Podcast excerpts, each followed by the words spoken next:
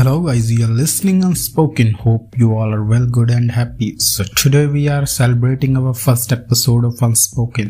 तो दोस्तों आज हम बात करेंगे एक आउटस्टैंडिंग टॉपिक पर और वो है रिजेक्शन मोस्टली लोग इस पर बात करने से कतराते हैं दोस्तों रिजेक्शन या स्वीकृति का एक्सपीरियंस आप सभी ने अपनी डेली लाइफ में कभी न कभी ज़रूर किया होगा हम में से हर एक को रिजेक्शन का एक्सपीरियंस कभी फैमिली से कभी सोसाइटी से कभी फ्रेंड से तो कभी रोमांटिक पार्टनर से हो सकता है और हुआ होगा। And the resulting emotions are very painful because after this we can feel same sadness and grief जब हमें कहीं से रिजेक्शन मिलता है तो ये हमारे ईगो को फीलिंग्स को हर्ट करता है और नेगेटिव फीलिंग्स और इमोशंस को ट्रिगर करता है, बढ़ाता है। और जो मोस्टली लाइफ पर अफेक्ट करता है वो है लव रिजेक्शन हो सकता है आप उनके बारे में जितना महसूस करते हैं फील करते हैं, वो ना करते हो। हो सकता है वो पहले से ही कमिटेड हो। या फिर उनकी कोई थर्ड प्रॉब्लम हो जो वो आपको बताना नहीं चाहते। मैं मानता हूँ कि आपकी फीलिंग्स ऑनेस्ट हैं, आप जेनविन हैं, फिर भी आपको रिजेक्शन फेस करना पड़ता है। क्योंकि दोस्तों, ये ज़रूरी नहीं कि आप भी हर एक पर्सन को पसंद करें जो आपको पसंद करता हो। ठीक उसी तरह आप भी किसी न किसी को लाइफ में रिजेक्ट करते हो नेचुरल है। और लाइफ में रिजेक्शन ज़रूरी है क्योंकि ये भी एक एक्सपीरियंस है जो ज़िंदगी हमें देती है।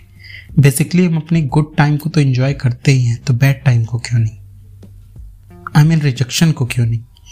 मैक्सिमम लोग इस पर ओवर रिएक्ट कर रहे होते हैं और इसी कारण वो अपना एक पीरियड ऑफ़ टाइम बर्बाद कर देते हैं। जबकि आप देखेंगे कि आप हर एक एज में किसी ना किसी के लिए लव फीलिंग्स लाते हैं और ये आपके साथ पहली बार नहीं हो रहा होता।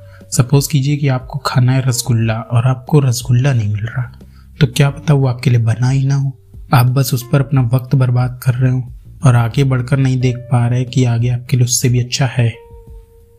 आफ्टर ऑल आपको ये समझना होगा कि rejection is basically the part of life not the life ये सीखना आपके लिए बहुत ज़रूरी ज़िंदगी के हर मोड़ पर, हर एज पर हमें रिजेक्शंस मिलेंगे, मगर हमें उसे अपनी स्ट्रेंथ पावर बनाकर आगे बढ़ना है और प्रिपेयर करना है, बढ़ते रहना है।